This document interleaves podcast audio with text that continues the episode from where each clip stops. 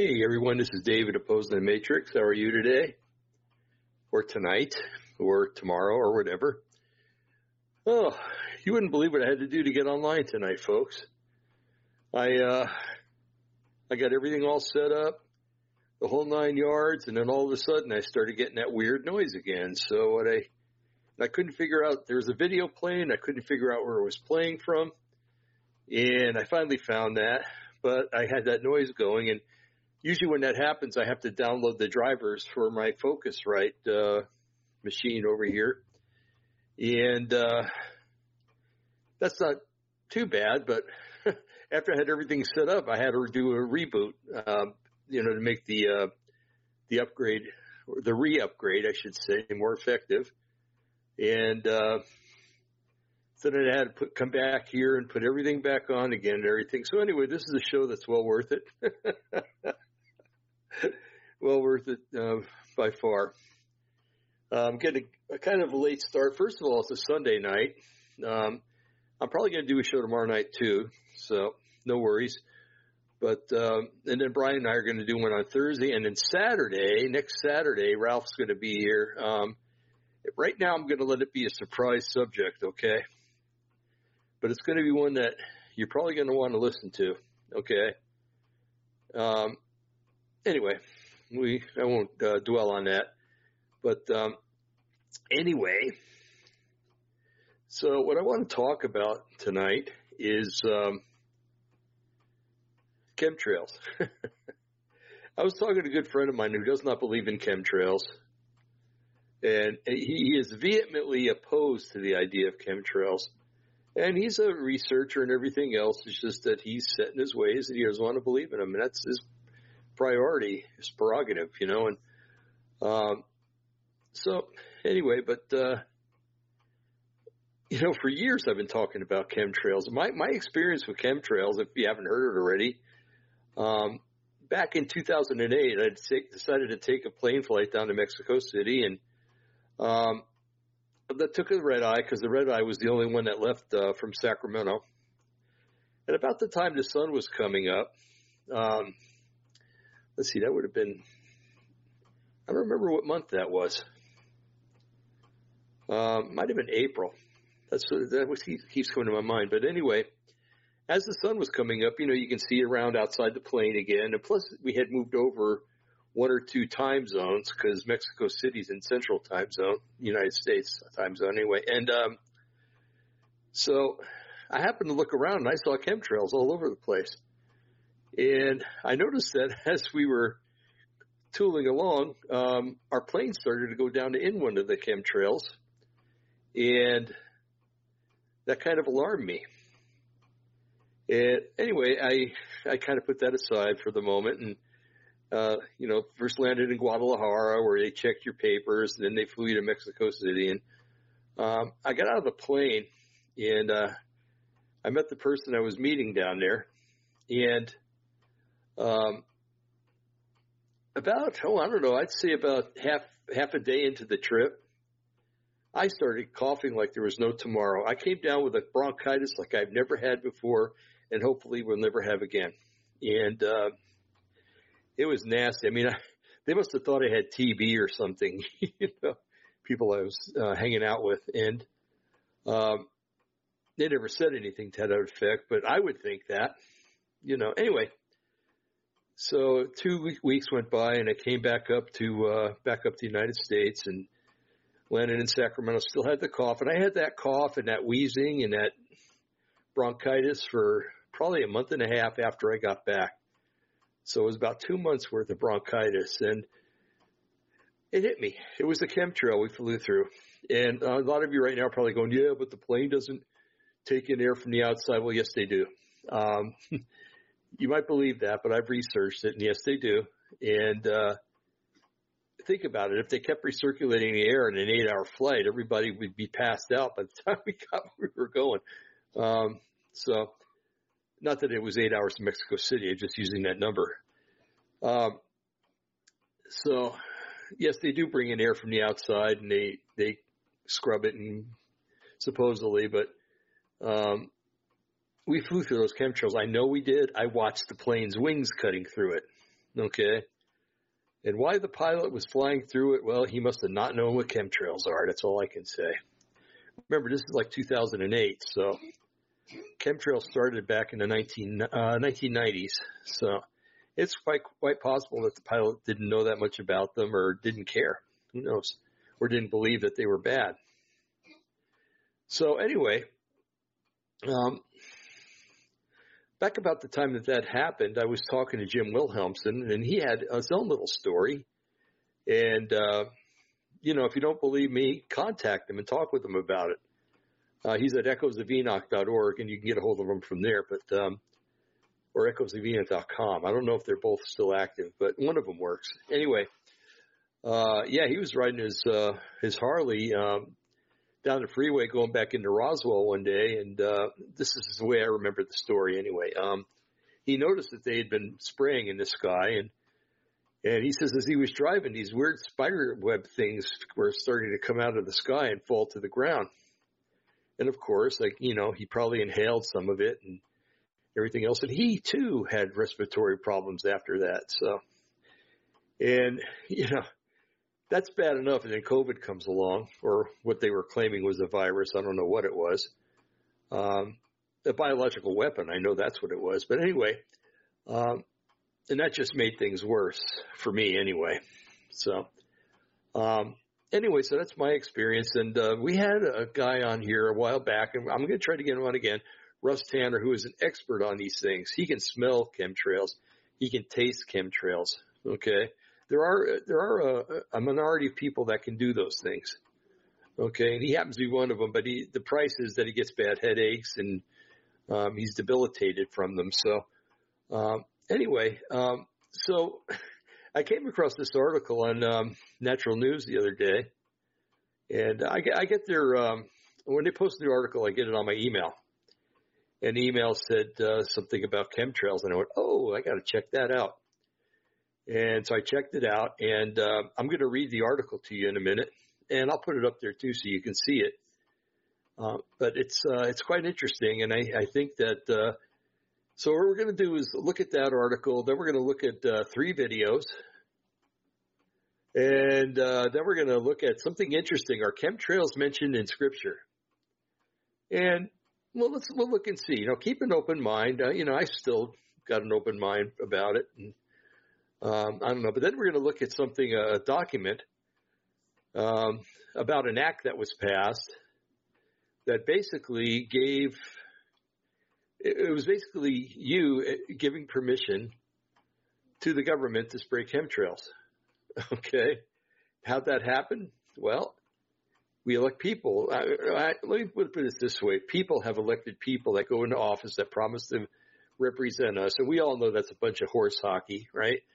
Uh, they don't represent us. They re- represent big business and everything else, even if they say they're for the, the little people.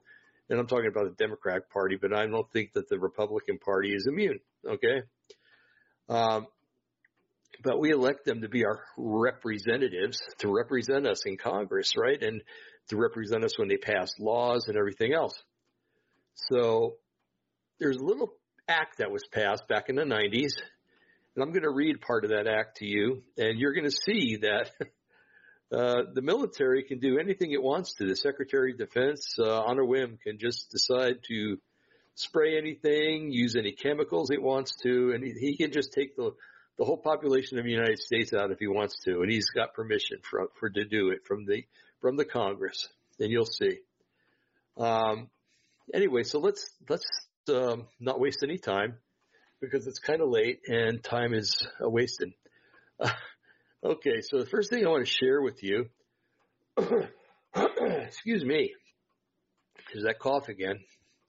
Had it forever. Okay, so I'm going to show this first, and this is the article. Okay, then I'm going to go there. Yeah, let's see. I got to take this slow and methodically, okay? Because I really don't want to mess anything up. And by the way, well, by the time you listen to this, the, the show that I did for about 30 seconds, it will be gone, but, um, it was a real panic thing. What the heck is going on? anyway, uh, White House now pursuing same sun blocking geoengineering scheme that was called a conspiracy theory just two years ago. And this is uh, written by Ethan Huff. Uh, it came out Sunday, October 16th. And let's look at some of these tags because they're interesting.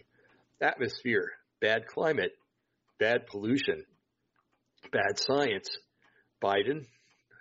You know, it's funny. I ever see bad science, Biden's right behind it. These credits come up. Um, chemtrails, climate, climate alarmism, climate change, uh, climate crisis, climate cult, uh, conspiracy, conspiracy theory, environment, geoengineering, global warming, green tyranny.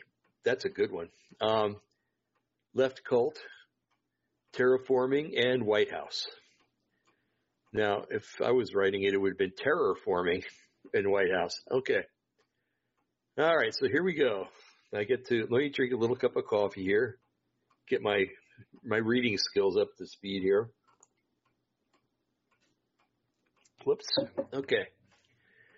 Natural news. The White House Office of Science and Technology Policy has launched a five-year research plan that aims to develop methods of reflecting sunlight back into space in order to cool the planet to save it from global warming. Ooh, global warming. There it is, folks. Al Gore is jumping for joy. He's having, uh, Rush Limbaugh used to call them Gorebasms. Um, okay. Uh, just a few years ago, the independent media was dubbed the pack of wild conspiracy theorists for warning that the climate cultists were shifting gears and taking direct aim at the sun for elimination. Now, the conspiracy theories we warned you about are becoming conspiracy facts. Don't they always, folks? Okay. Or almost always. Um, the idea behind the new sun blocking scheme is the, why, don't the, why aren't the planes out there spraying um, tanning lotion out there? the sky would smell really neat if they did. It would smell like coconut all the time, right? Uh, but I, I digress. Um, the area behind this new sun blocking scheme is to regulate the level of ultraviolet UV exposure on Earth. If enough of them can be blocked and reflected back into space, then perhaps temperatures would get a little chillier, which we are told will help the polar ice caps and prevent beachfront properties from flooding in the future. Folks, let me ask you a question before I go on with this article. Um, when it gets cold out, you put a blanket on at night, right? And that is so that the heat that comes out of your body stays under the blanket. Okay. Now, you put a blanket over the atmosphere. Some of that heat is going to get through. I don't care how much you put up there of, of this sun blocking stuff. Um, some heat is going to get through. And what's going to happen yes, it'll reflect some heat out into space, but it'll keep a lot of heat inside, underneath the blanket, so to speak, underneath the envelope. So this is going to have an effect where it's going to boomerang on these idiots, and things are going to get warmer because of this. And you know they've been they've been um, chemtrailing for what since back in the mid '90s, and what's been happening since the mid '90s? Things have been getting warmer. Hmm. Now I got a high school education uh, with some college. I don't have a degree in anything. Well, I guess I have an a um, associate's degree, um, but it's I can figure this out. Little old me can figure this out, and you've probably figured it out too. Okay, but these brainiacs now, I'm giving them credit, thinking that maybe they're they're mistaken. But we, you and I, we all know that this is a scheme. It's a money making scheme and it's a scheme to, to sell humanity into slavery. Okay, let me continue with the article. One way the globalists plan to block the sun is through stratospheric aerosol injections, also known as chemtrails. You may recall that chemtrails were also dubbed a conspiracy theory even before eventually being confirmed as another conspiracy fact. There are also ideas swirling around about marine uh, cloud brightening and cirrus cloud thinning, which the climate cult says may keep the sun from making the planet too warm during the daytime. Okay. Uh, stratospheric aerosol injection involves spraying an aerosol like sulfur dioxide which I hear is um, some countries are really stocking up on. And why would they be stocking up on sulfur? Well, I don't know. Back in my day, it was good for acne, so maybe they're expecting an acne outbreak or something. I don't know. Um, let's see, sulfur dioxide into the stratosphere, and because it has the potential to affect the entire globe, often gets its most attention, reported CNBC. While arguments of moral hazard have handicapped research efforts, the idea is getting more urgent attention in the worsening climate crisis. Stop spraying that garbage in the air and it'll cool down. Climate Tech Investment Fund praises Biden for paving the way for more global warming profits. Signed by fake President Joe Biden. You gotta love these authors of this site. Signed by fake President Joe Biden earlier this year, the White House Office of Science and Technology Policy sunblocking scheme will involve the spraying of sulfur dioxide into the atmosphere, which even CNBC admits has harmful effects on the environment and human health. You want to kill grass in your yard? Spread sulfur out there, folks. You want to kill your garden? Spread sulfur all over it.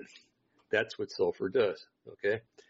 Um, continue with the article here. It's worth it though, at least according to scientists and climate leaders who live in constant fear about things too warm, things like too warm weather and other alleged changes to the climate that worry them. Some people have more time to sit around and worry, I tell you. Get them out there and get their hands dirty. You wouldn't have the time to worry about things. Uh, sunlight reflection has the potential to safeguard the livelihoods of billions of people, and it's a sign of the White House's leadership that they're advancing the research so that Future decisions can be rooted in science and not geopolitical brinkmanship. um, uh, praised uh, Chris Sacca, founder of the Climate Tech Investment Fund, lower uh, excuse me, lower carbon capital, which profits from this kind of climate lunacy. Good wording. Despite the obvious conflict conflict of interest between Sacca's business, ooh, it's a business, and the agents and the agenda of the Biden White House, Sacca insists that he has zero financial interest beyond philanthropy. Yeah, right. Okay. Are you are you rolling your uh, pants legs up, folks? It's it's getting quite deep here. Um, this article, I mean, reading what these idiots in Washington are trying to do, and these some of these guys like Sacca, um, according to David Keith, a professor at Harvard University, the idea of blocking sunlight to stop global warming has been around since at least 1965. Isn't that, that was back when they were worried about ice age, a new ice age coming. Interesting. Um, okay, back to it. It was just today. It is just that today it is taken much more seriously than it was back then, probably because society continues to be dumbed down into absolute idiocracy controlled by a deranged climate cultist. um, that same year, a report given to then President Lyndon B. Johnson restoring the quality of our environment floated the idea of blasting particles over the ocean at a cost of $100 per square mile. In sum, using the value of dollars back then, it was estimated that reducing global temperatures in this manner would cost about $500 million per year. Not everyone is convinced that blocking the sunlight is the way to go, including uh, Janos or Janos Pasztor, uh, executive director of the Carnegie Climate Governance Initi- Initiative. He says that the solar radiation modification will never be a solution to the climate crisis. Amen and hallelujah. The latest news about climate, uh, the climate cult's efforts to eliminate sunlight can be found at geoengineering.news. Okay, I'm going to be going back here one pretty soon. Look at that. Okay. All right. So let's close that out. Okay. There you go. You got the big giant head here again. And we have a video that's sticking sometimes. Okay. We won't worry about that though. Okay. So let's look at, um, this next thing I wanted to check out. Okay. And this is actually a woman that um, works for an agricultural uh, concern, a government concern down in California, of all places. And she, let's see, I'm going to enlarge this. Okay. She speaks here about how all this geoengineering, this climate engineering is not good and how it can be dangerous and harmful to plants and humans. Are you ready? Come on, let's let's let's do this thing, okay? Here we go. Thank you very much. Uh, I'm Richard Jordan, chairman of the conference. I'm going to just introduce uh, Khalid uh, Dawood, who will uh, introduce the speakers. So, Khalid, thank you very much for moderating this session, and I turn it over to you, and I will return in about three minutes. So our next speaker is uh, Dr. Uh, Rosalind Peterson. She's the California president and co-founder of the Agriculture Defense Coalition, formed in 2006 to protect agricultural crop production from uncontrolled experimental weather modification programs. A very interesting topic, you know, for a non-specialized person like myself. But also very interesting in her CV that we have with you is also her extensive efforts to protect drinking water supplies from toxic chemical contamination in Martinez, California. That's a very interesting topic. Of course, I was actually wondering myself whether you can tackle whether the same experiments that you're holding in California could be extended to other world countries, particularly poor and developed countries like where we come from. Thank you. Thank you. Good afternoon, ladies and gentlemen, Mr. Chairman. Um, it is a pleasure to be here to speak with all of you today. One of the things that I would like to say is that we are in a global drumbeat right at the moment talking about climate change and global warming. One of the things that is affected by climate change is agriculture. But some of what we are seeing is man-made, but man-made in a different way than you may guess. Uh, weather modification programs, experimental ones done by private companies, done by the United States government, uh, done by states across the United States are underway. There's more than 50 of them in operation across the United States. All of these impact agriculture because they change the microclimates needed for agriculture to survive. None of these programs that I know of today, and this is all public record, are available at any time uh, with oversight, agricultural oversight or public oversight. These programs impact agriculture, and there are programs around the world, international corporations are modifying our weather all the time, and they're modifying it in ways that cover thousands and thousands of square miles. Most of it is chemically altered, so that what happens is that we are putting chemicals, ground-based chemicals that are shot into the air, or chemicals coming from airplanes that change and modify our weather. So one of the things that I'm concerned about and that we need to address in the future is how these programs are impacting microclimates needed for our crops to survive and needed for pollination. Um, if we change the growing season, the pollinators may not survive, and also our crops, our flowers, and our tree crops may not get the pollination needed. So one of my areas is looking at this situation to see if we can begin to put under control experimental and other types of weather modification programs. The other issue is that a lot of times we're talking about mitigation for climate change. It's rather an undefined term at this period of time. And so what happens is that many times we're talking about artificially putting chemicals like sulfur or particulates into the atmosphere in what they call geoengineering schemes to reduce um, and, and help the planet, supposedly, but help the planet to not go through such a tremendous global climate change and to mitigate global warming. However, the incidence of putting chemicals into our atmosphere is going to change and impact agricultural crop production. And if you take and you put up into our skies chemicals to reduce the amount of sunlight reaching the earth, you are going to begin to reduce crop production. Studies at the University of Illinois on corn crop production show reductions. Without the process of photosynthesis, whereby plants from direct sunlight gain the energy to grow, to produce crops, we are going to find ourselves, if we mitigate in that direction, impacting the crop production not only here in the United States but worldwide. One of the things that is impacting crop production right now in the United States and reducing photosynthesis and also impacting the ability of um, solar power panels to generate the type of, uh, of power that they should is persistent jet contrails. NASA talks about persistent jet contrails as exacerbating global warming because they trap warmth in the atmosphere when they produce cirrus and man-made clouds. NASA also talks about that when we that these aircraft leaving persistent contrails are changing our climate.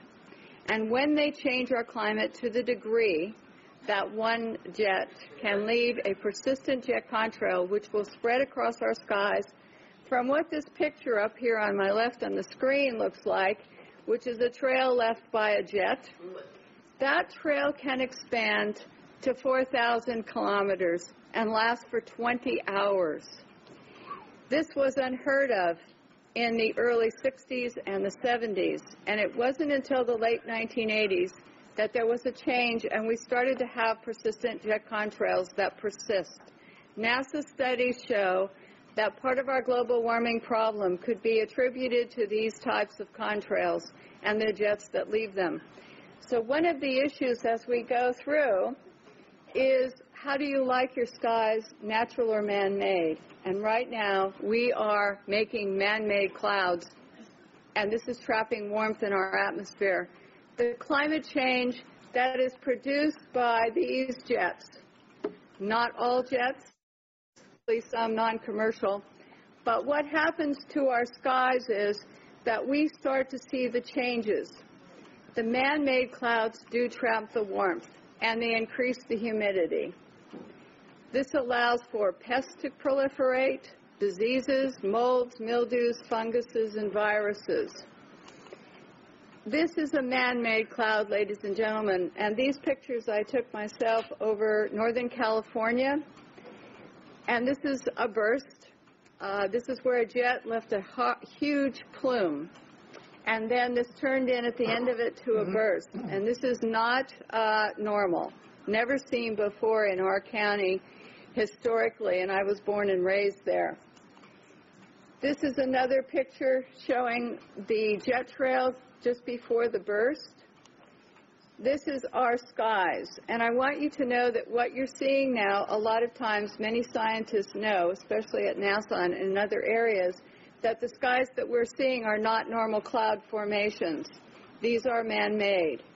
And what happens as we reduce the amount of sunlight in a form of global dimming, we reduce the solar power with these type of clouds, and we reduce photosynthesis, which is going to impact agriculture. The pictures look odd. The formations don't look like normal clouds that people have seen before historically. Uh, this is another type of man-made cloud. And what we have done and what you're seeing here is we have the photographs from the times that the jet leaves the first trail as a thin, spindly trail to where they form into these different types of cloud formations. All of you can start looking up and seeing this. What happens is that there are experiments, and there's a color, you can see some color in this photograph and part of what we're doing also is we're sending up canisters. The United States government, NASA, the U.S. Air Force, is sending up canisters into the atmosphere filled with chemicals to modify and experiment with our, our, our, our ionosphere. And when we modify and experiment with our ionosphere up here, we create experiments which they can see eh, through these persistent jet contrails as they stay in the sky for long periods of time, and they can watch the experiments.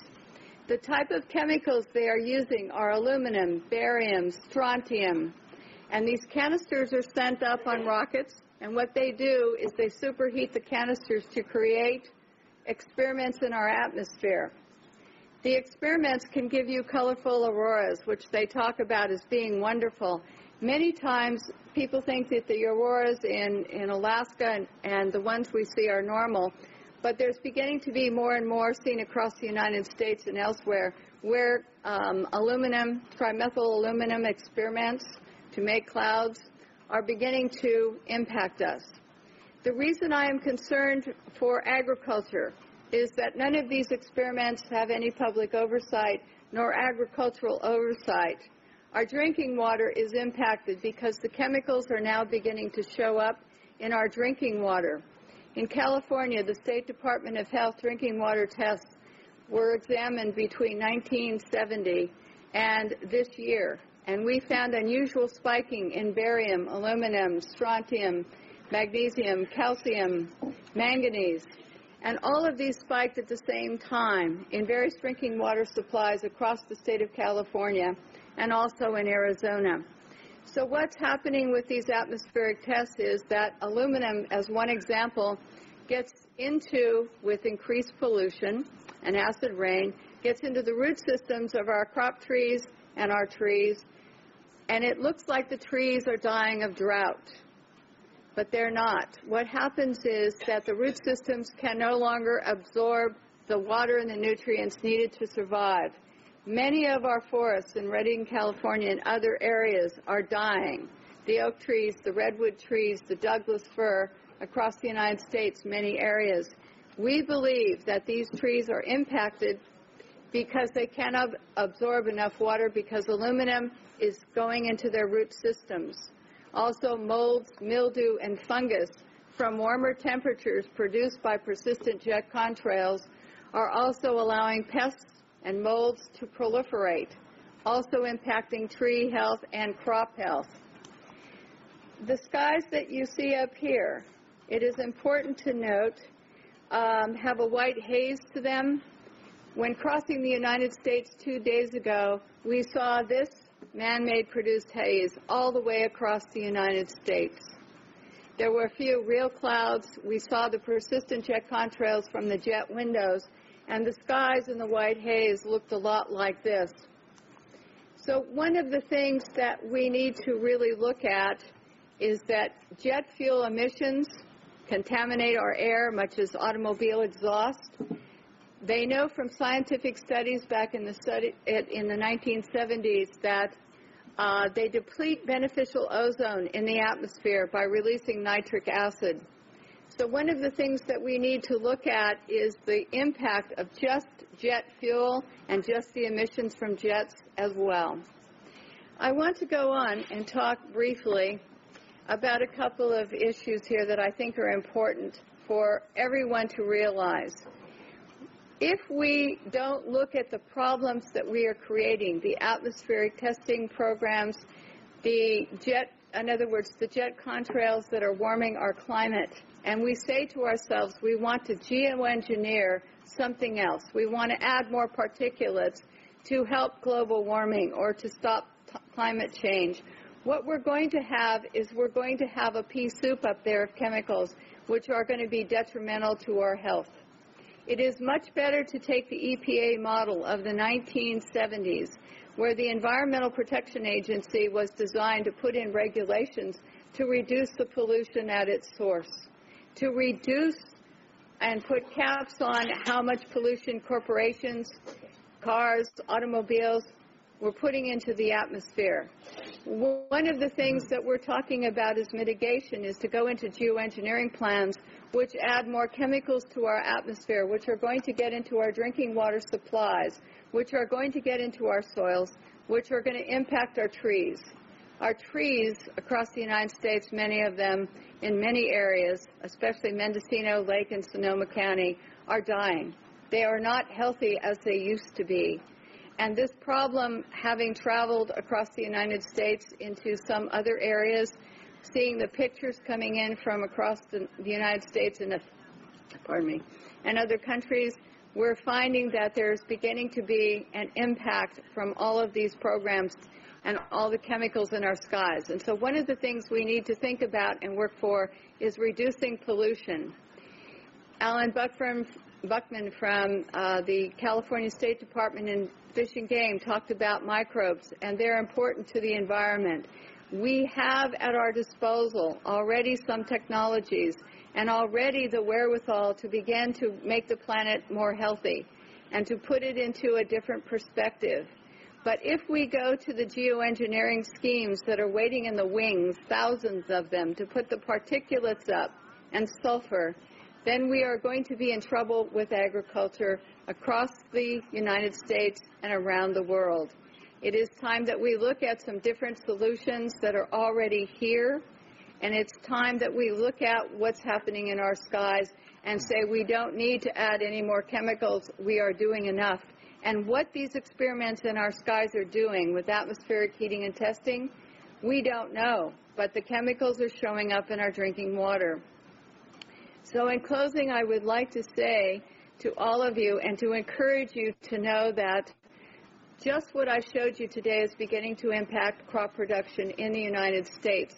And we're seeing higher UV radiation that is burning the tips of our trees and our plants. We see the molds and mildews growing here, and we see all of this, and we hope that all of you will consider before you think of mitigation and just go forward with some of the plans that are that are being sold to you as almost a cap and trade situation where a corporation like Planktos decides to put iron dust into the Galapagos Islands area. This is a proposal, may have already started, and to create algae blooms. And yes, they're saying, yes, we're going to help the environment because we're going to create these algae blooms with, for more oxygen. But what happens is it's going to impact the marine life in those areas. As a geoengineering plan, it is going to be sold, the credits for this, the, the supposed benefits, is to be sold to as credits to people who want to pollute more. And here's the here's the really awful twist to this in my opinion is if we sell pollution credits to polluters to ask them so that they can pollute more, we're only going to add more to our climate change and to our global warming processes. We have to say, no, we don't want money market schemes that are going to go into the ocean and change something possibly to the detriment of our oceans or our air, in order to sell credits to someone who wants to pollute more. Ladies and gentlemen, this is a consideration for all of you when you start to talk about caps and trades, when you start to talk about geoengineering plans, because we don't need a money market scheme. We need to have and use the microbes available to us, the science available to us to reduce the pollution that we're putting into the atmosphere, and we need a new direction, and I think that this might be a good one. So I hope that all of you will consider what I have to say today, and I want to thank you once again for um, listening to what I had to say.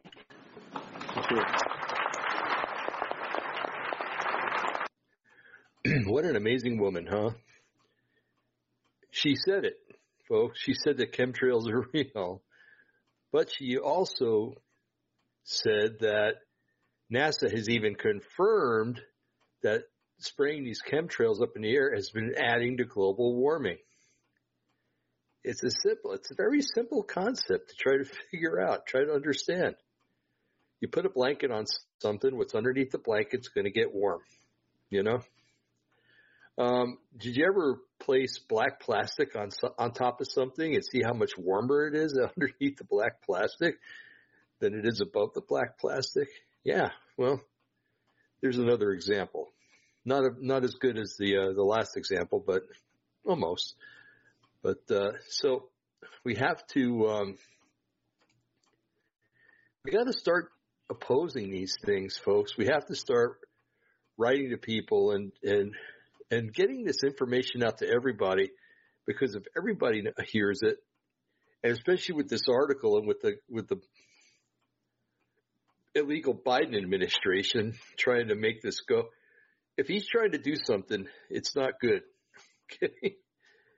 And if he wants to do this, it's it's to further ruin and wreck the United States and the world. Okay. So we need to just Sorry, folks, had to readjust there. We need to just fight this with everything that we can think of to fight it. Okay? I mean, short of having missiles to shoot down these planes. Notice how she said that it wasn't really the commercial planes. So there are more, no doubt, uh, private companies and air and air force maybe, um, military flying these things around. One of the things that my friend shares that doesn't believe in chemtrails is why would these pilots do this? Why would they endanger themselves and their families by spraying this stuff in the air? Well, why did Hitler do what he did?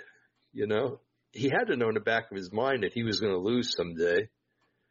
You know, why, why do crazy people do what they do? Because they're crazy. And, you know, if, if a guy wants to take out his family and, and everything else, then that's, you know, that's not beyond the scope of possibility or the, the scope of reality. Um, there are many people that are callous. Most sociopaths and uh, psychopaths are that way. So all you have to do is hire a bunch of psychopaths to fly these planes. They just care about themselves, nobody else. So there's an answer to that question. So anyway, now what I'd like to do is present to you. Uh, there's a, a, video we're going to watch. It's a short video, and it's a um, a gentleman that uh, gets onto an airplane and decides to have a conversation with the pilot.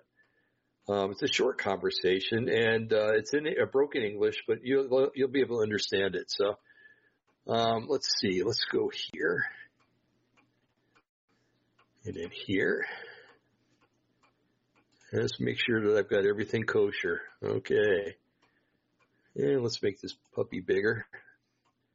All right, folks, here we go. By the way, I apologize. Uh, not that I had anything way to fix it, but the last video was a little fuzzy, but it was from back in 2012 or 2016. I can't remember which one. And, um, so it was old and the technology probably isn't as good as it is today to, to make clearer videos. So, okay, so let's watch this guy ask this pilot about chemtrails.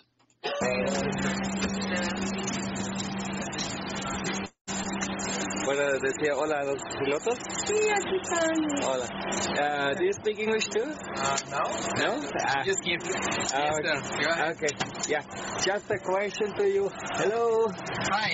Uh, do you speak Uh, English? Sure. What do you need?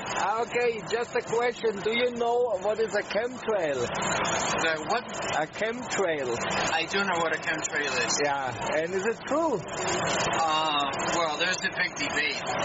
Yeah. Are you filming me? Maybe. okay. No. I Uh, want to go on record there. okay. No, but uh, do you believe it? I don't know. Um, well, I don't have enough information on that. Ah, okay. Yeah, but because I saw a lot of videos on the internet, Uh, and uh, it really looks uh, believable. well, it's arguable both ways, I think. Yeah. Depends on Uh-huh. which side you're on, but yeah. But what is your personal um, opinion of it?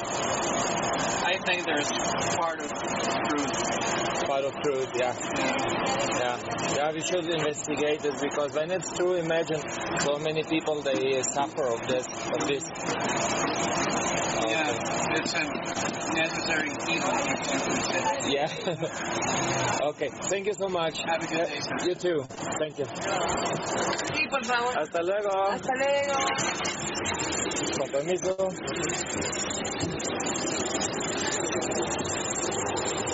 Yep.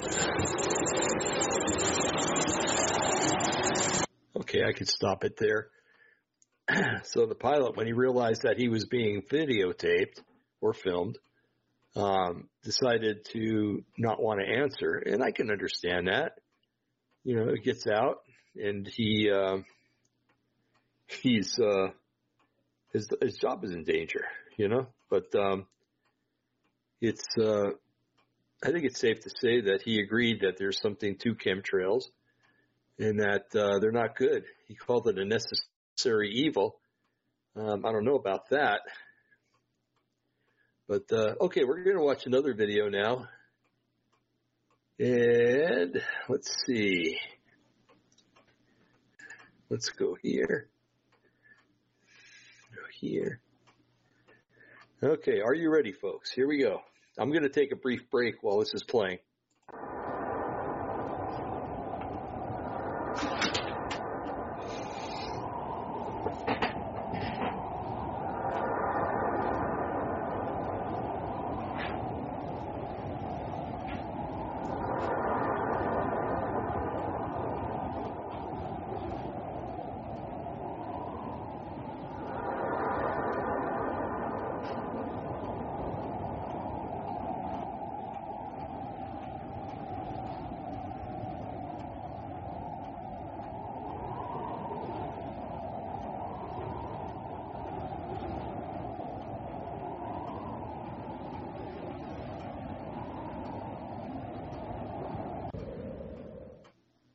before about five years ago, our skies were typically blue, and now you see it's covered with lines and haze. We we began to eventually test to see if if uh, in fact there was credence to what we were seeing. And uh, from the first test in uh, precipitation in spring of 06 that tested seven parts per billion. Uh, we've since had tests that have escalated as high as, high as 3,450 parts per billion. That's a 50,000 percent increase in aluminum. I sent this water. See, it's right there. It says backyard rain gauge. Uh-huh. Aluminum, 1,010 micrograms per liter of aluminum. Mm-hmm. And here's barium, 8 micrograms per liter of barium. And this is from the labs up in Redding, California. This is a certified government report. And here's what normal is. I asked him what would be normal. Point five, five? Point five would be normal For and I- aluminum? for aluminum.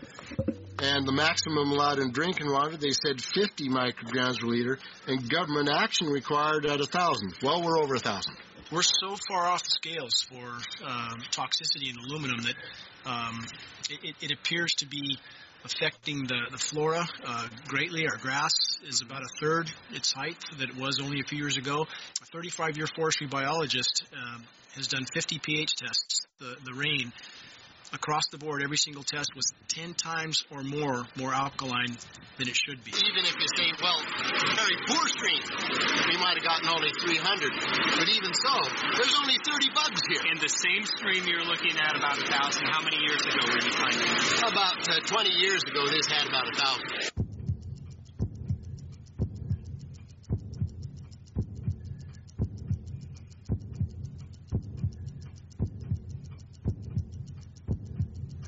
If I could just so 10 megatons of aluminum dumped into the, the uh, atmosphere would have no human health impact. So, so let me be more careful here. Work to separate out the toxicological, but so the aluminum we've only begun to research and publish nothing. This is a very delicate moment for the powers that be because they're taking a covered up operation like the tropospheric aerosol program or chemtrails, Project Icarus, whatever. It's had many names over the years.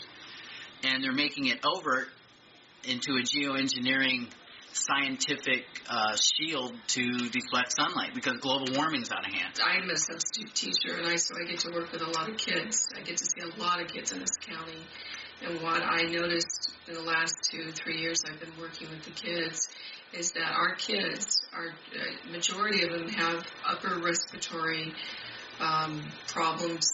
I'd say two thirds to three fourths of the kids are hacking and coughing most of the school year. I've spoken with teachers who told me I've I've brought this attention to them. You know, have you seen these skies? You know, all your life. Some of them have lived up here all their lives, and they say that yeah, their skies look different from when they grew up because it's a lot of times covered in this white milky haze. But they also have told me that they notice the kids, that the, the attention deficit, the attention span of the kids, it's their lives as teachers have become so much more difficult. Uh, and again, many times at night, as the sun starts to set and there's uh, huge banks of this uh, aircraft disbursement, it, it literally looks like there's forest fires burning across the mountains because it's a very dirty color. It's not. Uh, it's not a, a uh, white cloud or a, a natural sunset by any means. It looks like there's some sort of massive industrial activity or forest fires burning over there, and we see that typically every night. When you get 50 fish and maybe only one or two got a bug inside them, normally the trout stomachs are crammed with food. There was mason jars, and they were brand new, sterilized, and that's what we catch the rain in. Mm-hmm. And then there was a HEPA filter that we tested the air with. Okay, so you caught rain and then you, you basically filtered air. Mhm. What did you find? Aluminum and barium.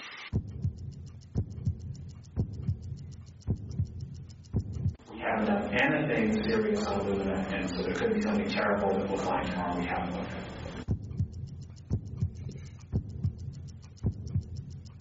You may remember the 8,000 dry lightning strikes that occurred in June of 2008. You may remember that. Again, my background, I, I've done lightning suppression work for Bechtel Power, and I've done uh, worked in some of the first solar plants in the continental U.S. atmospheric conductivity in the lower 48, I have read a couple articles that's been measured at four times its historical conductivity. More atmospheric conductivity would logically mean more lightning. The, the strikes that we had that day, I spoke to dozens of uh, 30, 40 year veteran firefighters, and they've never seen anything like it. Atmospherically, they've never seen anything like it. And our skies were literally covered with aircraft trails the day that happened. But if you have a more conductive atmosphere, you're going to get more lightning. Whether people believe in chemtrails or not, the geoengineering should be scary enough. And when people learn about geoengineering, chemtrails will then become apparent because they're the same. This is from a snow surface at Mount Shasta. Mm-hmm. 61,100 micrograms per liter of aluminum. This is just ordinary snow water. Mm-hmm. And people are drinking this stuff when they're hiking on the mountain. And remember, government action is required at a thousand. This is 61 times over the government limit, and our hikers are drinking this poisonous water on Mount Shasta Mountain oh itself. God. Strontium, 383. Barium strontium will take away from your bone structure, make for weak bone structure. Uh, the aluminum, though, that's scary. You know, what is it? Alzheimer's, autism, gosh knows what that's doing. A number of other things, neurological. We speak of these tests that contain massive amounts of heavy metals. Often, the first response from people is, well, they're migrating from China.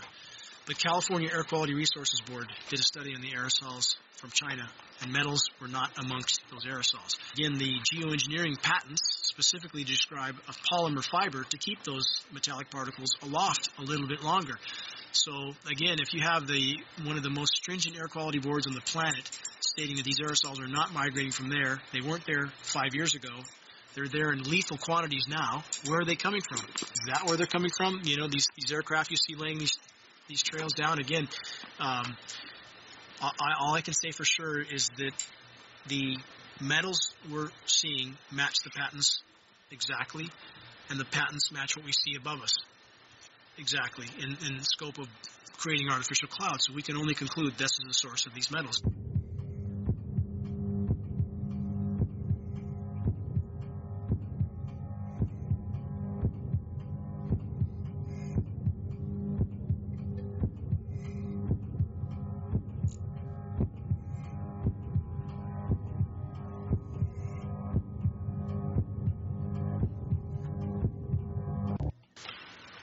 Maybe 6.8 if you look at the darkest little portions in there. But this is black oak leaf. This is black oak acorns. This should be very acid, and I'm getting 10 times higher than expected. There's something really wrong here. Amphibians, uh, great decline. Uh, used to sound like the Ozarks here with the tree frogs, and they're uh, there's a small, small fraction of what there was here in only four years. So there's something very wrong going on with the ecology around here. When you should be getting 5.5 and you're getting 6.8, there's something damn wrong. It's not just activists anymore. Now the scientific community that has their head on straight um, is speaking out.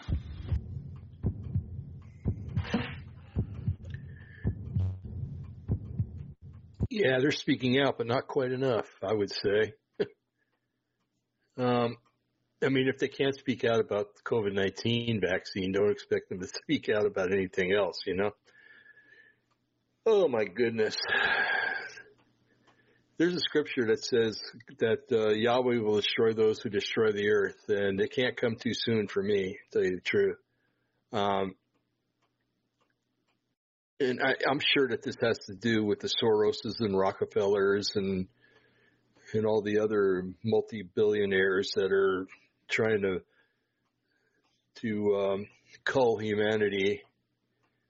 And uh, my goodness, what they couldn't do with chemtrails, they did with the COVID-19 vaccine. That's for sure. But that's another show for another day. Um, mentioned earlier, uh, does the Bible talk about chemtrails? Okay.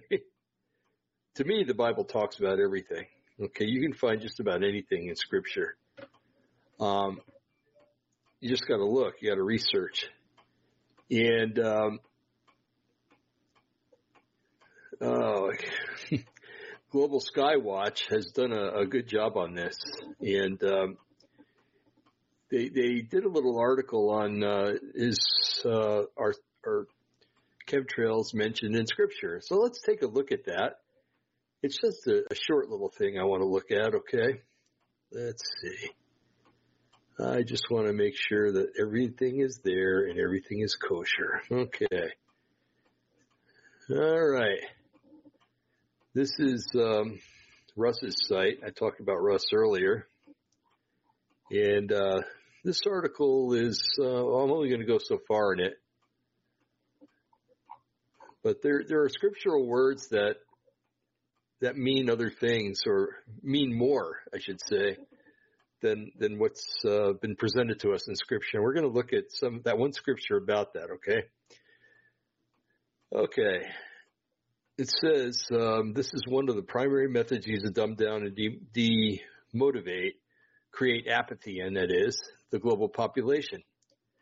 Uh, let's see. The scripture is uh, Revelation 18:23. It says, "For your merchants were the great men of the earth, for by your sorcery all the nations were deceived." Revelation 18:23 translated into modern English, and, and we'll go further into this. Um, for your industrialist bankers were the powerful men of the earth, for by your drugging and poisoning the nations were deceived. Now the word sorcery in the Greek is pharmakia. It's where we get our word pharmacy from, or pharmaceutical. And it means to drug or to poison. Okay? So that's, that's where the, uh, the translation comes from. So whether it's fluoride in the water or chemtrails or COVID-19 vaccines, uh, it's, uh, it's bad news. Okay. U.S. Public Law 185, 10585, uh, declares that spraying chemicals and biological agents on U.S. citizens is perfectly legal, and we'll look at that in a minute, okay? Even if it causes permanent injury or death virtually all types of spraying are allowed. Spraying can be done for virtually any reason whatsoever. Uh, finally, nearly all types of damage are permissible, including permanent damage or death to humans or animals and damage to the environment. And like I said, we'll look at that scripture in a minute. Okay, does the Bible contain prophecies about chemtrails? Uh, mercury is a, in religion okay, that we're talking about the element Mercury and also the god Mercury, it looks like. Um, in certain religious practices, such as voodoo and Santeria, Mercury is believed to have special powers. Practitioners carry it around in punch in pouches, sprinkle it on the floor, pour it into a bath, and burn it in candles. Oh, that's real smart. Um, by the way, Hitler and the Nazis had a lot of uh, interest in, in Mercury also. if you didn't know that. Um, even the most popular religions of the world, incense is used that contains high levels of lead and mercury. Never knew that when I was burning that stuff to cover up the smell of dope. Um, yes, I have a jaded past, but it's far back in the past, very, very far. Um, some use it for protection, others use it for spiritual enlightenment.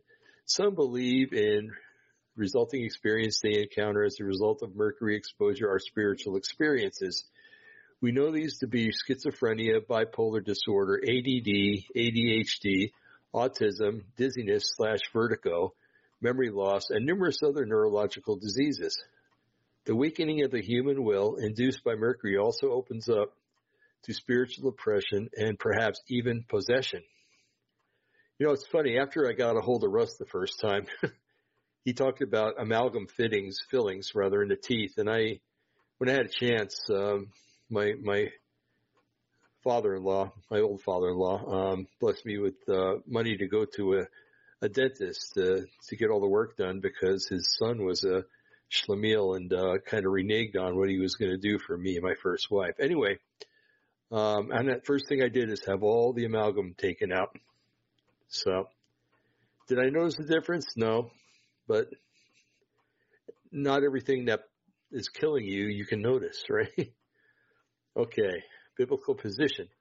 The practice of utilizing poisons such as mercury is prohibited by biblical law. That's Deuteronomy 18, 11 through 12, Exodus 22, 18. Uh, this practice is often referred to as witchcraft or sorcery, um, and that's Strong's uh, H3784. Uh, the book of Revelation contains several references to sorcery, but when we take a close look at the original language, we find something very interesting. And again, that scripture is for your merchants were the great men of the earth, for your for your for by your sorcery all the nations were deceived. Revelation 18:23. The word sorcery in this passage is Greek word pharmakeia or kea, and that's uh, Strong's uh, G5331. This is the source of the English word pharmaceutical. The true meaning, if the, the true meaning, if the word pharmakeia is to drug or poison. So here we see the chemical dumbing down of the world by drugging and poisoning. This is to occur shortly before the return of Christ to earth uh, this modern chemical dumbing down of the population was predicted in the Bible thousands of years ago. As I will show you later in this article, the use of mercury in the body as a medicine or anything else is equivalent to the practice of pharmakeia or sorcery or poisoning. We can easily relate this word pharmakeia to poisoning because the biblical word for, the, for a person who practices pharmakeia is defined as a poisoner. Oh, that's weird. I just flashed on heading into the pharmacy next week and saying, "Can I speak with the poisoner, please?" Um, don't do that, okay? it just these things go through my head, okay? All right. So the verse actually predicts that the global deception will take place.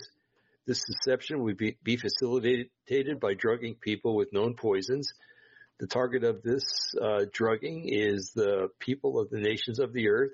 In fact, this is a direct reference to the dumbing down of the population, thereby making them more prone to deception. Who's going to perform this drugging? According to Revelation 18:23, the great drugging and the great deception will be performed by the merchants who are the great men of the earth. The word great does not mean good. It means mighty or powerful. There's a strong reference right there.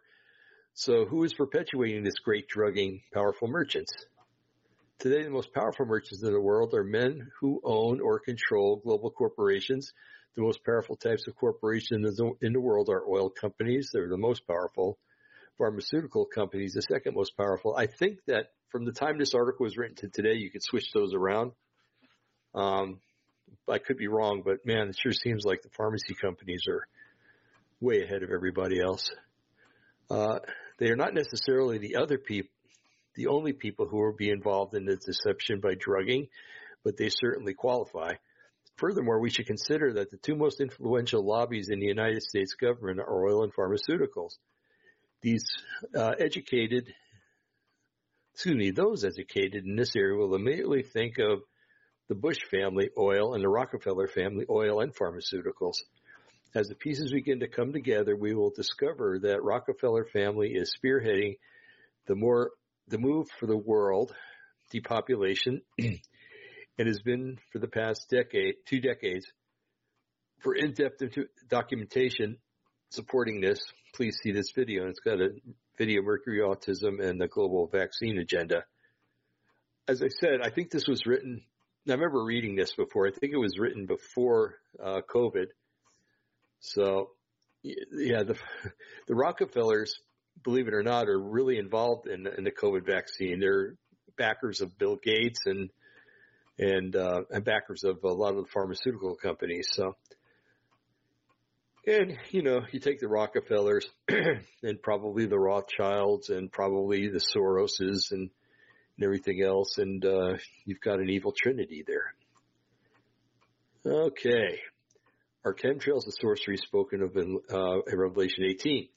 We are all familiar with the widespread, widespread use of pharmaceutical drugs today. For the past 20 years, many people have been moving away from the use of drugs, vaccines, genetically modified foods, and other known toxins. In fact, in the past few years, the reconstruction of health values has created a virtual stampede towards healthy, natural, organic lifestyles. With so many people moving away from drugs, how can we, how can Revelation 18:23 be fulfilled? Are they actually enough? Are there actually enough people still using drugs, vaccines, or mercury-laden silver fillings to facilitate a global deception? Certainly not. There must be more to the story. There must be something more invasive, literally forces people to take drugs and poisons as to facilitate this massive global deception predicted by the Bible. An excellent article. Uh, when you let mercury and aluminum uh, clearly facilitate the dumbing down of human populations, and when you consider the strong the strong indications that chemtrail chemtrails containing both mercury and aluminum then it's reasonable to consider that chemical spraying campaign is the fulfillment, at least in part, of the biblical prophecy concerning the deception of the nations in the end times. As this article is being written, there's a widespread talk in the United States, Europe, and Australia about forced vaccinations. Uh, and this would certainly qual- uh, qualify as the fulfillment of prophecy as well. In fact, there is nothing in this prophecy to indicate that there is any single event that accomplishes this mass poisoning. The prophecy simply says, by your sorcery, indicating the general method in which the deception takes place. It is likely that several things, including pharmaceutical drugs, chemtrails, and mass, vaccinations, all play a part in the fulfillment of this end time prophecy concerning the poisoning of the nations to facilitate great global deception. Okay. I'm, I'm, looking to see if I want to keep going, and it's a very long article. Okay. Yeah, what the heck? A deeper look. Sorcery is pharmacology is poisoning. Okay. We've already established above that the Bible. Okay, maybe I read this. Okay, no, I didn't. We've already established above that the biblical word sorcery in Revelations 18:23, when properly translated, means pharmacology. But there's really, a, but is there really a connection between pharmacology and poisoning? The book of Revelation contains references to the persons who actually dispense or practice sorcery. All right, let's look at this. This is new with me, folks, so new with you too. So we're learning together. Blessed are thou are those who do his commandments, that they may have the right to the tree of life and may enter through the gates of the city.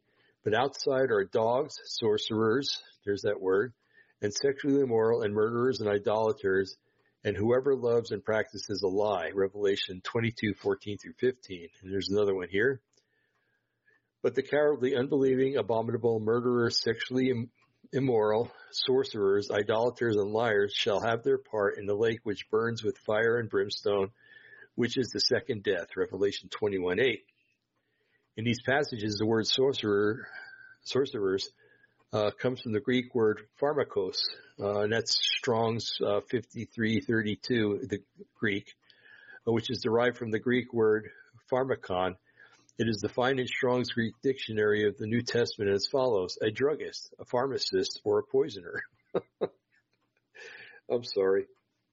I, I, used to work with pharmacists, and I, I, know of a couple that could probably bear the last title. Um, thus, the etymology of the word itself fundamentally associates the concept of drugging and poisoning. It would stand to reason that a person who is called a poisoner is who distributes poison.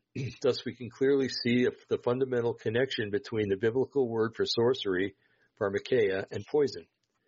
Furthermore, since mercury is a potent poison, uh, we can certainly conclude that the distribution of mercury, a poison, is considered sorcery or poisoning by the Bible.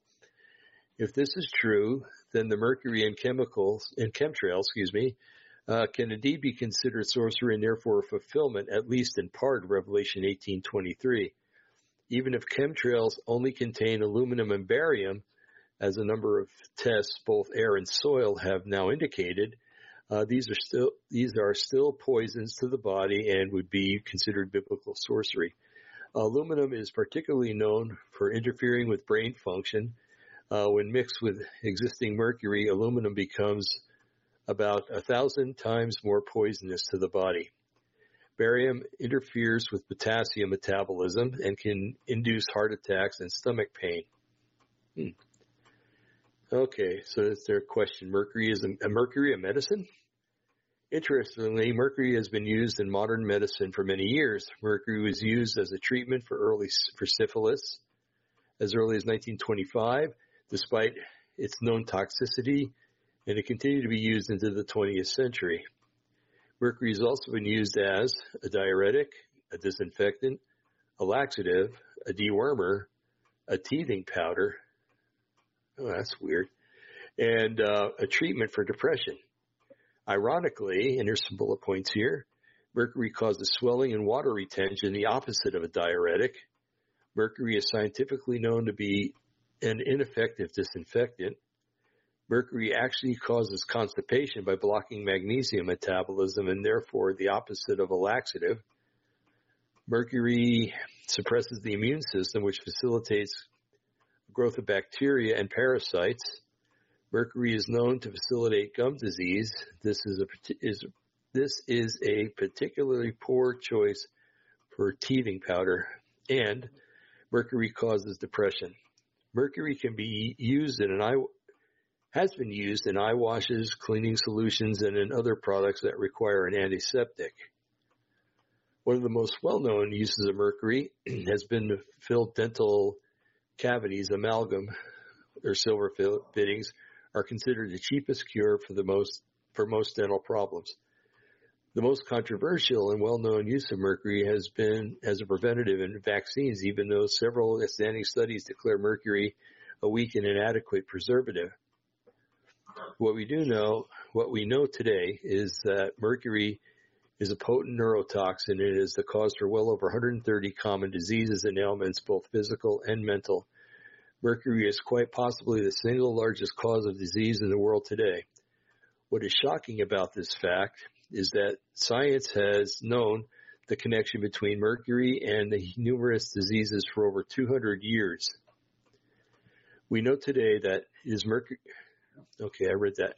Uh, the fact that mercury has a long-standing has a long history as being used as medicine of pharmaceutical makes it fit more perfectly within the framework of Revelation 18:23.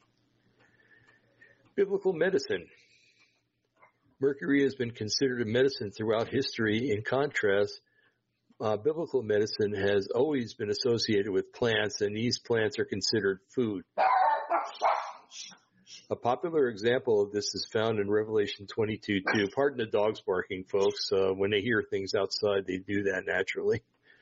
Um, and the scripture says, in the midst of the street of it, and in either side of the river, uh, was there a tree of life, which bare twelve manners of fruits and yielded her fruits every month.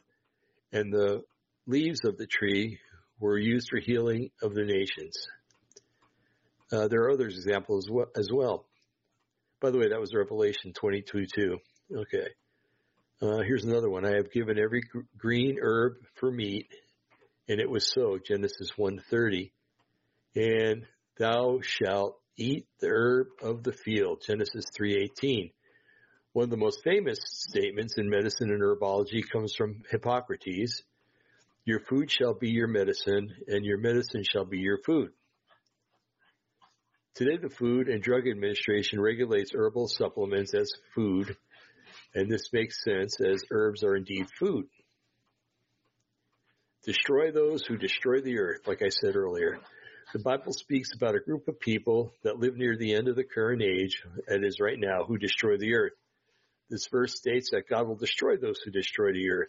And the scripture is Revelation 8, 11, 18, and it says, and the nations were angry with uh, with the wrath and thy wrath to come, and the time of the and the time of the dead that they should be judged, and thou shouldest give reward unto thy servants the prophets and to the saints.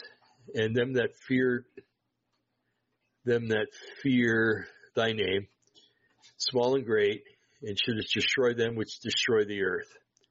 The word destroy here in both instances is the Greek word diaphtheiro, which is defined in Strong's as to rot thoroughly, that is, to ruin. So the act of destroying the earth in this verse is not necessarily talking about the complete and utter destruction of the earth, but rather the process of ruining the earth. It's interesting that the Greek word translated destroy makes this reference to rotting and that studies have shown that the chemicals containing mold spores indeed cause rotting.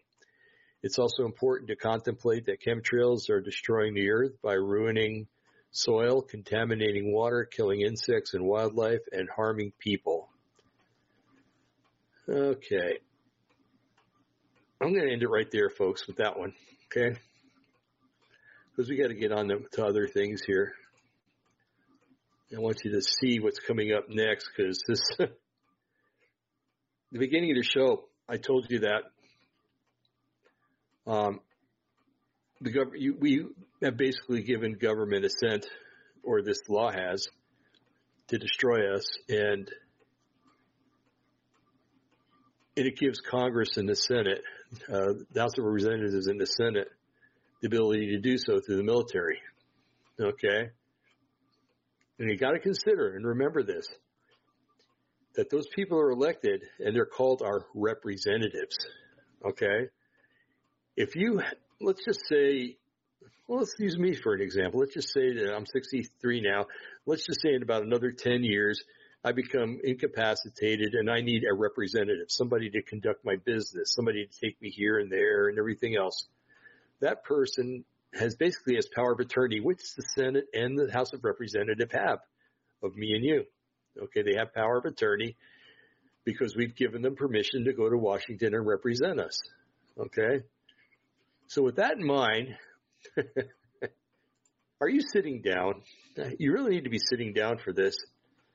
I this is the first time I've seen this. Okay, first time. Okay, and this is in the um, uh, Congress.gov. Um, let's see, P Law 105 Public 85 PDF. Okay, so this is a law. Okay, and it's a very long law. It's um, I don't know how many pages it is, but I had to scroll down quite a ways to get to where I am, and there's still quite a ways to go. All right. Section 1078, that's section 1078, restrictions on the use of human subjects for testing of chemical or biological agents. Now that sounds pretty good, right? Restrictions? Okay. All is not what it seems. A. Prohibited activities. The Secretary of Defense may not conduct directly or by contract.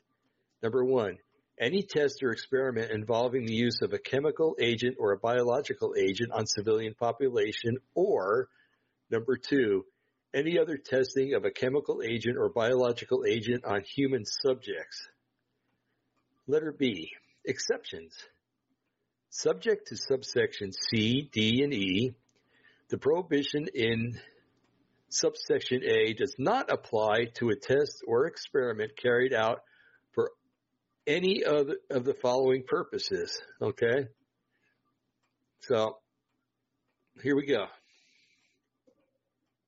Any peaceful purpose that is related to the medical, therapeutic, pharmaceutical, agricultural, industrial, or research activity, things they can do. Any purpose that is directly related to protection against toxic chemicals or biological weapons and agents. That's really interesting considering that they've all forced, or they tried to force all, all Americans to take a toxic agent by way of injection. Number three, any law enforcement purpose, including any purpose related to riot control. Oh, so when it comes to riot control, they can go ahead and throw anything at you, any chemical they want. Okay. C. Informed consent required. This is where it gets good. The Secretary of Defense may conduct a test or experiment described in subsection B only if informed consent to the testing was obtained for each human subject in advance of the testing on that subject. Okay, but they don't ask us because they can go right to Congress and ask Congress if they can do it because we have given Congress permission to represent us. Okay? So they can do any damn thing they want, pardon my French, and and do it legally because the people that sit in that ivory tower called the Capitol give them blessing and, consent to do so. They give the consent. Okay? All right, D, prior notice to Congress.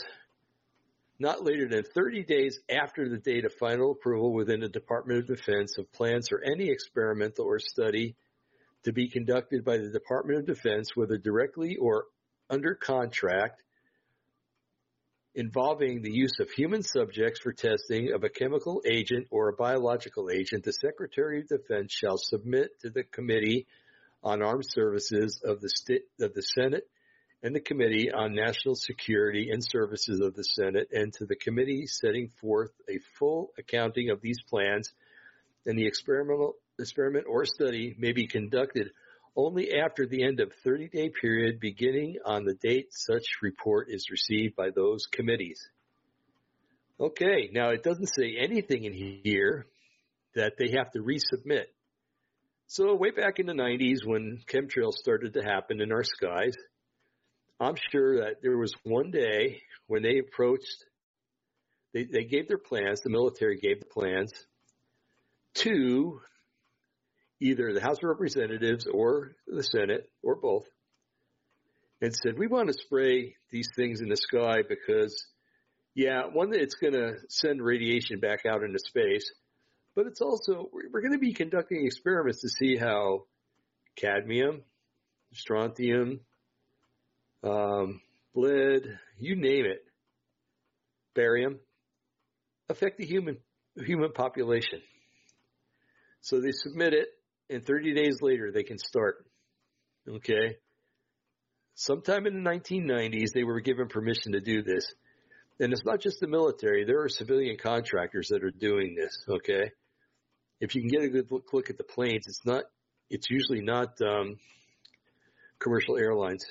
It is, uh, private airlines or private airplanes, I should say.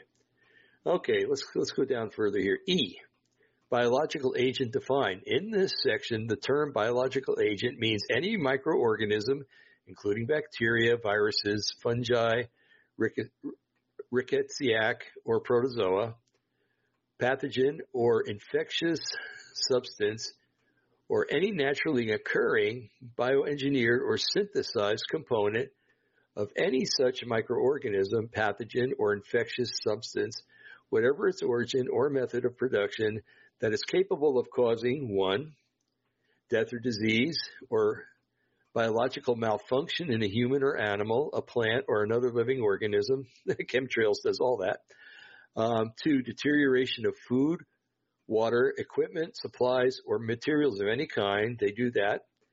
Three, de- deleterious alteration of the environment. Okay.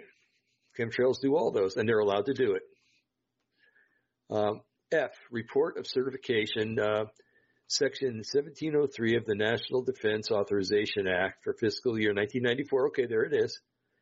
Um, is amended by adding the end of the following new paragraph.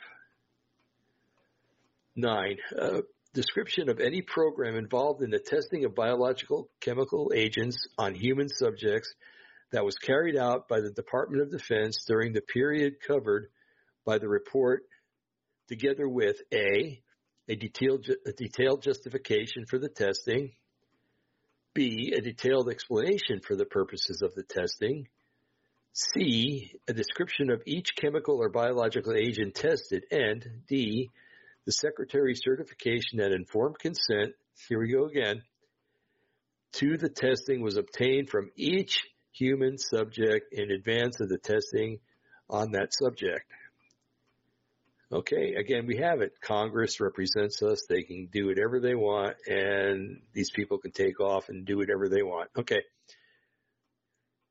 Okay, and this one part, uh, repeal of superseded provision of law, section 808 of the Department of Defense Appropriation Authorization Act, 1978, 50 USC 1520 is repealed. I do not know what that is. This public law was written, by the way, November 18th, 1997, or put into effect maybe that day. But there you have it. They can do whatever they want. They don't have to tell me or you because we're represented by Congress. And they can make the decision for us. We expect them to make decisions for us, don't we? We expect them to make good decisions anyway. to, to write laws that protect us and things like that. But being our representatives, and those that we have given permission to to act on our behalf, they can do anything they want to. You and I will never find out about it until we find little things like this. Okay. I digress. Well, folks, let's see here. Uh, come on. Let's get rid of that. Okay. Huh. Uh, for some reason my screen's locked up, but I really don't care. Uh, that's weird. Oh well, let's see if I do this. Nope. Well, folks, I'm going to go ahead and um, end all this. And um, I can't really tell how long we've been on because my screen is frozen and it will not allow me to do that. So before I click on something that's really going to be detrimental to this show, um, I'm going to say good night, farewell. Um, and one more thing, real quick.